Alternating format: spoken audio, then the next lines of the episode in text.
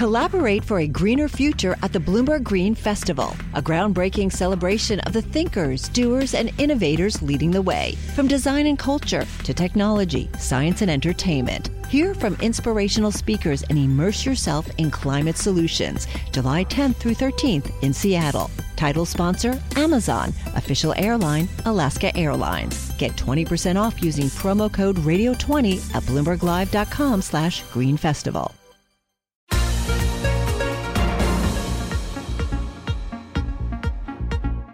Welcome to the Bloomberg P&L podcast. I'm Pimm Fox along with my co-host Lisa Abramowicz. Each day we bring you the most important, noteworthy and useful interviews for you and your money, whether you're at the grocery store or the trading floor.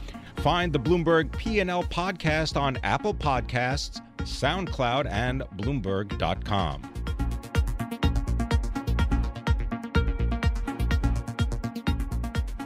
Since the beginning of this year, when President Donald Trump took office, arrests of suspected undocumented workers have jumped 38%, and this is causing some alarm in some unlikely corners, including Haskell County where 77% of the voters cast ballots for President Trump. Michelle Jamrisko, who highlighted uh, this issue, is, is joining us now. She is an economics reporter for Bloomberg News.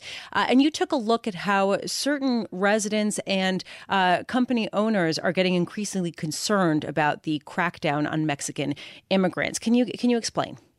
Yeah, so um, I mean, especially in the agriculture industry, that's kind of where we focused our, our efforts and, and trying to understand this. Uh, you know, employers are just worried because they have so many foreign-born workers, and they want to protect these workers not just for humanitarian reasons, but also economic reasons. So uh, this is a part of the country and a part of Kansas. We went to Southwest Kansas, where uh, it's incredibly tight labor market. Uh, you know, unemployment is in, in some cases almost half the national rate of 4.3 percent. So they're seeing two, five, two, three, even uh, percent percent unemployment, and that just it just means there's a scarcity of workers, and they they need to hold on to what they have uh, in order to keep business going. Michelle, maybe you could tell us a little bit of the detail of Congressman uh, Roger Marshall and mm-hmm. uh, how he has become at least a public face for this debate because he's the congressman from the first district. Sure. Congressman Marshall was uh, very interesting to speak with. Um, so he's a freshman Reco- Republican for the first district in Kansas, which covers uh, much of southwest Kansas, but also some northwest Kansas and a little bit of northeast Kansas. It's a large district. Um, and, and it got larger, right? Because it moved a little bit east in the right, redistricting. Well, Sure, and and and just because you know the the population is a little bit more sparse than it would be in other states, but but it still is a, a significant uh, you know significant amount of land, a significant amount of employees and employers. Um, but the way he sees it, I mean, he he talked about how a year ago, um, you know, immigration was maybe the three or number three or number four issue for him uh, with his constituents, and just over the course of uh, you know the the later part of the campaign, and then of course when uh, President Trump took office, it's become definitely the number one issue and one that he continues to hear about when he goes home.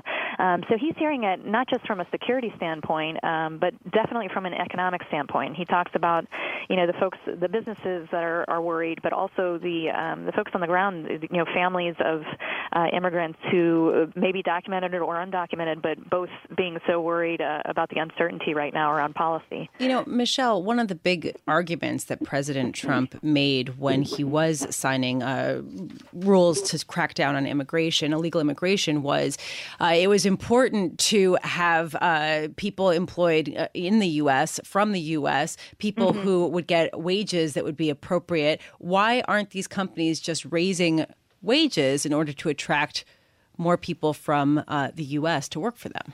Well, I think that's a great question in general, and that's of, of course one that we asked uh, of these farmers. I mean, I think in their case, especially where we were in Southwest Kansas, they they said, you know, look, this isn't about cheap labor. We've tried to hire people through higher wages. There's just not the people that are willing to do it outside of the foreign-born labor.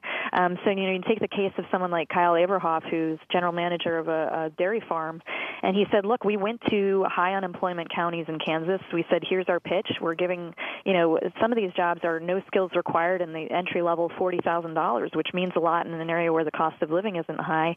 And even then, he said it's hard to get people, if you talk about native born versus foreign born, it's hard to get the native born unemployed to come to that area of Kansas. He just, he said, we tried, and, you know, we're willing to pay big bucks. And, you know, the only people that have taken these are foreign born workers coming in. So that's, that's what they want to protect is those, those workers that they can get. So, Michelle, given this economic concern for uh, these producers, is there any talk about them going to Washington and trying to change the policies in order to get labor? I mean, even if they're willing to, can they show that they've been willing to pay more uh, to people who are, you know, native residents and right. that they just don't have enough staff? Well, I think they're trying to make their voices heard both on the state and the national level through different organizations. Um, of course, there's a pretty powerful lobby, you know, American Farm Bureau and, and others in the dairy industry and, um, and, and some smaller ones in the farm industry that are certainly making their case for this and have for a while. I, I you know, I think the the onus is on Washington now to kind of get something going. But of course, with with all the other things going on, it's it's hard to say where immigration will fall in, in, in terms of priorities. But but yeah, they're still pushing. I mean, they're they're trying to be practical about this and ask for very specific things um, in terms of kind of getting year-round visas instead of just the seasonal workers that the Trump administration has highlighted, and and really try to put this before people. I mean, they've they've credited Agriculture Secretary uh, Sonny Perdue with really being familiar with uh, the problem and and proposed solutions, but we'll see how far he can get with Congress and with the rest of the administration. Michelle, uh, uh are they going to get practical before milk goes to six dollars and forty cents a gallon? Well, we'll see. I mean, I know you've seen what uh, the dairy lobby has said could happen, um, and you know that's just one figure. I mean, they're they're talking about uh, you know some nightmare scenarios if we lose those workers, and of course it's anyone's guess what would happen. But so it's all about the money. Well, it could be. It, yeah, I mean. I mean, for the companies, it's all about the money. They want to stay in business and they want to make more money. You would think that, yeah, on a on a massive scale, yes. But I think when you talk to people who are, especially in these small towns, who who know their workers, who whose kids play with each other. They, you know, they go out to baseball games together and they see these people. They they definitely have a humanitarian concern, and that that was one thing that you know rang true for a lot of the farmers I spoke with. They said, look, this this is about economics, this is about business, but you know, we need to protect our workers and we care about these people. These are our friends, um, not just our employees. So I, you know, you do you do see that hit home, especially in the small town areas uh, of the country that are dealing with this. And yet, you point to one Haskell County, uh, where Cattle Empire is the biggest employer. Cattle Empire uh, mm-hmm. relies in, in, in, big part on uh, immigrants for their labor. 77% of voters cast ballots for President Trump. Did they talk mm-hmm. at all about uh, changing their views at all on his policies and their opinion of his tenure? I think they were they were frustrated. Um, some of them, you know, we didn't talk so much about who they voted for uh, specifically one on one, but uh, you know, some of them would say things like, you know, I think the rhetoric needs to kind of get toned down. I think you know he's proposed some some good things in terms of uh, you know being focused more on, on the criminal deportations than uh, than anything else. But I think there's they all kind of recognize this broken channel of communications where there's certain things being said out of Washington that are not helpful on the ground, and even if it doesn't match with what's going to happen with policy, it's it's already generating some fear and uncertainty. So they're they're hopeful that you know this kind of gets worked out uh, communications wise, and then that that paves the way for some policy changes that will be practically helpful down the road. Well, Michelle, it certainly sounds like there's going to be a topic that keeps on uh, uh being of, of, vital interest to the. Certainly. But uh, just quickly, the member of the House, right, Roger Marshall again. It, it, give you 20 seconds. What's his position? What's he doing? Well, he's he's trying to make it clear, um, you know, that yes, we should be focused on security, and on a national level, he says, you know, as a congressman, I still think security is the number one uh, concern around immigration. But he said, look, I think the president will come around to the economic practicalities of this, and this is certainly uh, a huge concern of my constituents. But one quote that I, I really really stuck with me um, when we were talking about this, he said, I wish the Republicans could translate the sincerity of their hearts. He thinks that a lot of his Republican colleagues really do care about these immigrants as as workers and as people, and he he doesn't you know he thinks lost in this debate is uh, is sort of a political um, politically charged uh, debate, but he thinks it's more about the economics and the humanitarian concerns. Thanks very much. Michelle Jamrisko, economics reporter for Bloomberg News, reporting uh, from Washington. Great story. Much appreciated.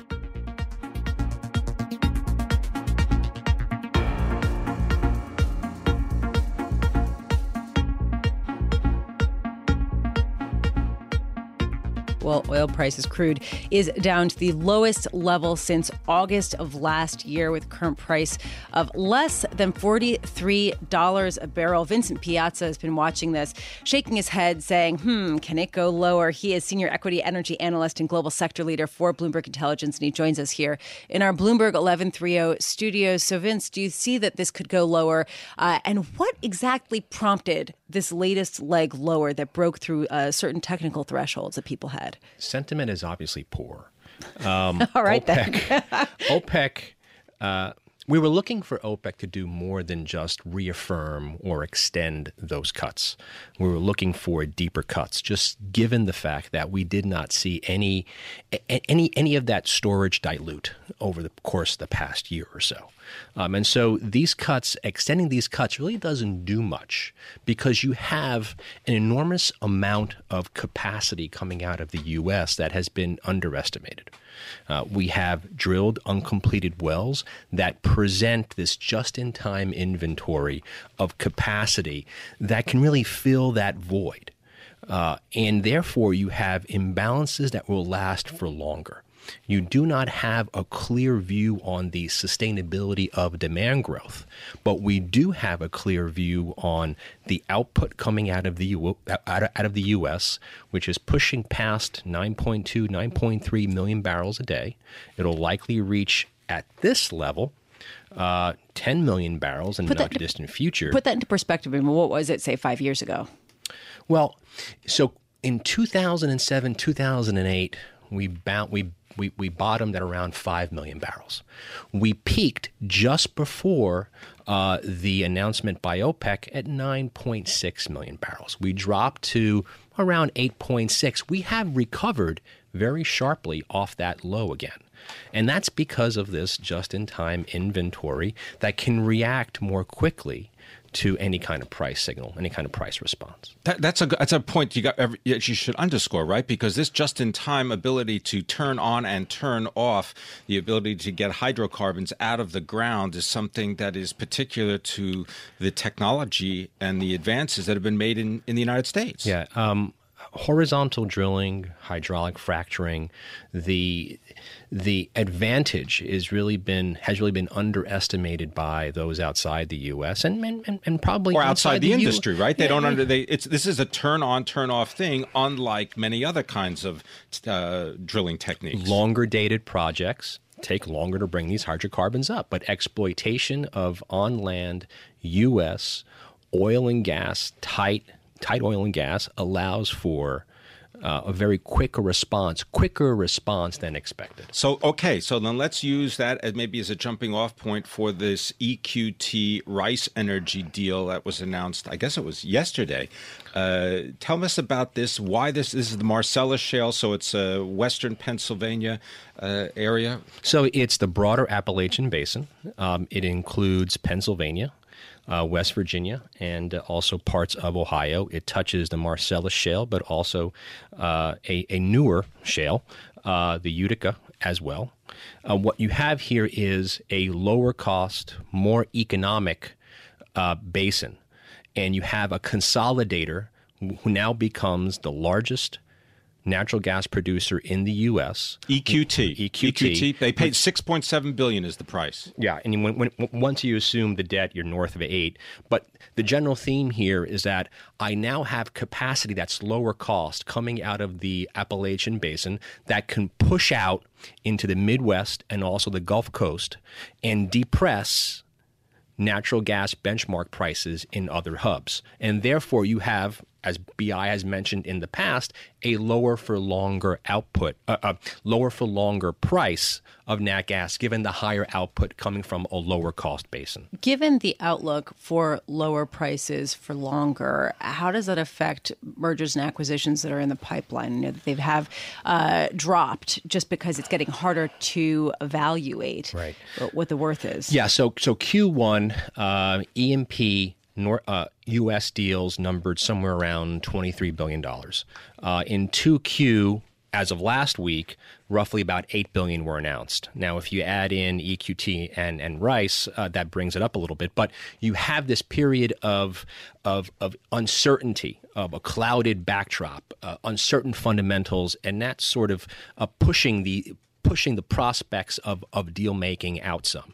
Uh, you have crude oil, which is down roughly 20%. Natty is down 22% year to date. You still have imbalances across the petroleum value chain, and that is causing pause for a lot of these E&P management teams. Natty.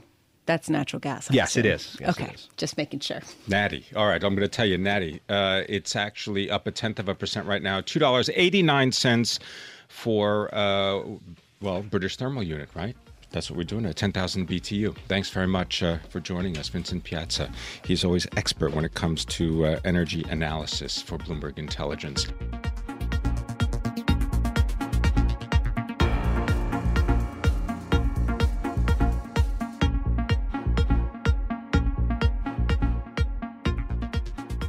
Let's uh, stay international a little bit and go to Simon Ballard. He is our global credit strategist for Bloomberg News based in London. Simon, always a pleasure to get your thoughts on what's going on. I just want to set the context, if you can, which is we got a rally in U.S. Treasuries. Taking a look at the long end of the curve specifically, uh, the 10 year is up 730 seconds. We're at 216. And for the 30 year, we're under 2.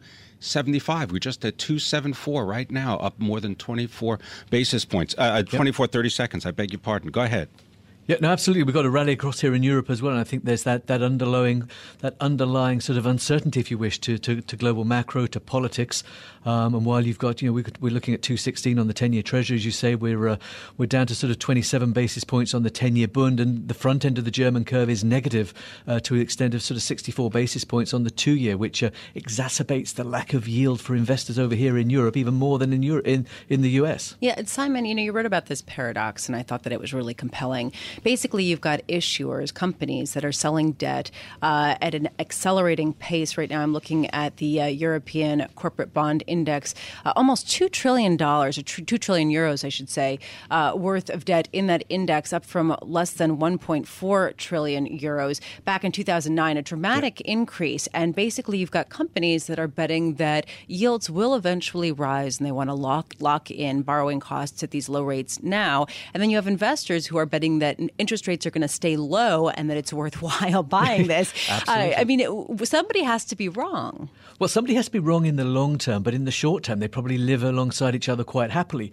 Um, and you've seen a compression in yield spreads um, here in Europe as well as in the US over the course of the last year. And if we take the European High Yield Index on Bloomberg, for example, uh, that's that's uh, you know tightened about 100 basis points during the course of this year. Those sub-investment grade rated corporates that investors have been chasing and looking to invest in to try and get the incremental yield against that backdrop of you know 216 and 20 27 basis points on 10 year bond here in Europe that you know people have been looking to to um to, to try and maximize the yields in their portfolio. So from an issuer's perspective, why wouldn't you want to raise funds in this sort of an environment at these sort of funding levels? And from an issue from a, from an investor's perspective, then yes, you want to look down the quality curve in order to try and get as much yield as you can from these corporates into your portfolio. At the end of the day, you know, yields aren't going to continue to compress and to narrow, and there will be a correction. It's a question of these both both sides of this equation looking to make sure they get their timing right. Simon, do the uh, do the buyers ultimately believe that the European Central Bank, as many central banks have done, would come in and bail them out if anything went wrong, particularly if, uh, well, it was a big collapse? Well, hasn't that been, hasn't that really been the sort of the the uh, the, the, belief across markets? You have two, you have two buyers, really. You got the buyer behind you who's willing to put up the bid, right? The European Central Absolutely. Bank, and then you've got the actual investor. And you've got the actual investor, and that's the problem. The actual investor is being crowded out to a certain extent by the quantitative easing purchases of the of the central banks, which has exacerbated the move tighter and the, the decline in yields, if you wish.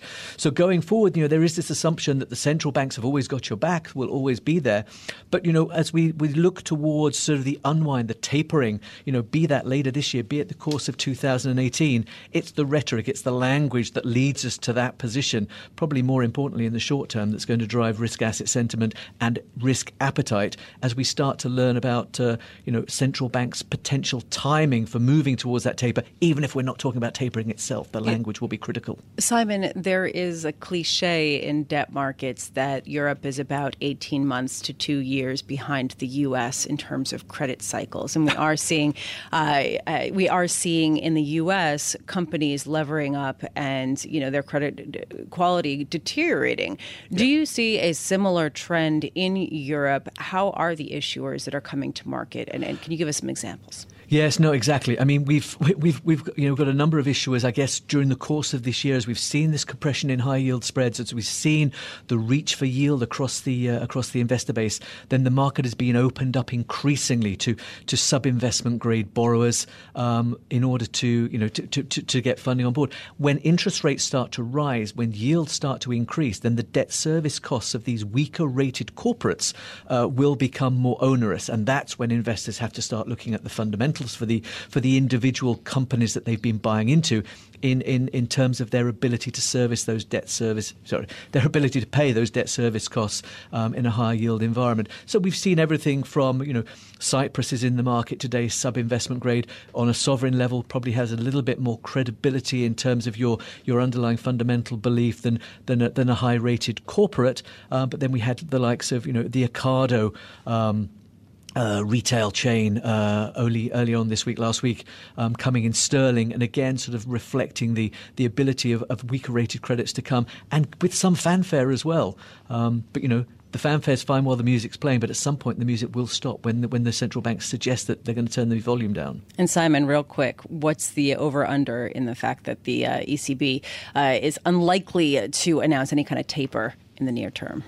Yeah, I mean, no, no, no taper in the near term. I think the, the soonest we could look for any language or, or hint from them that they're looking in that direction uh, would be September. But for the time being, you know, the market remains well supported. We have the latest uh, corporate sector purchase program data that came out yesterday that showed that okay, a slightly reduced level last week, but they're still buying corporate bonds. They're still supporting uh, fixed income markets very, very significantly. Um, yeah. And in that sort of context, investors want to continue to, to buy what the central banks are buying.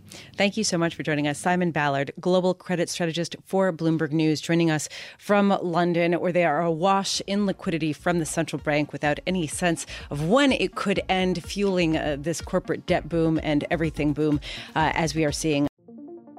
What could you do if your data was working for you and not against you?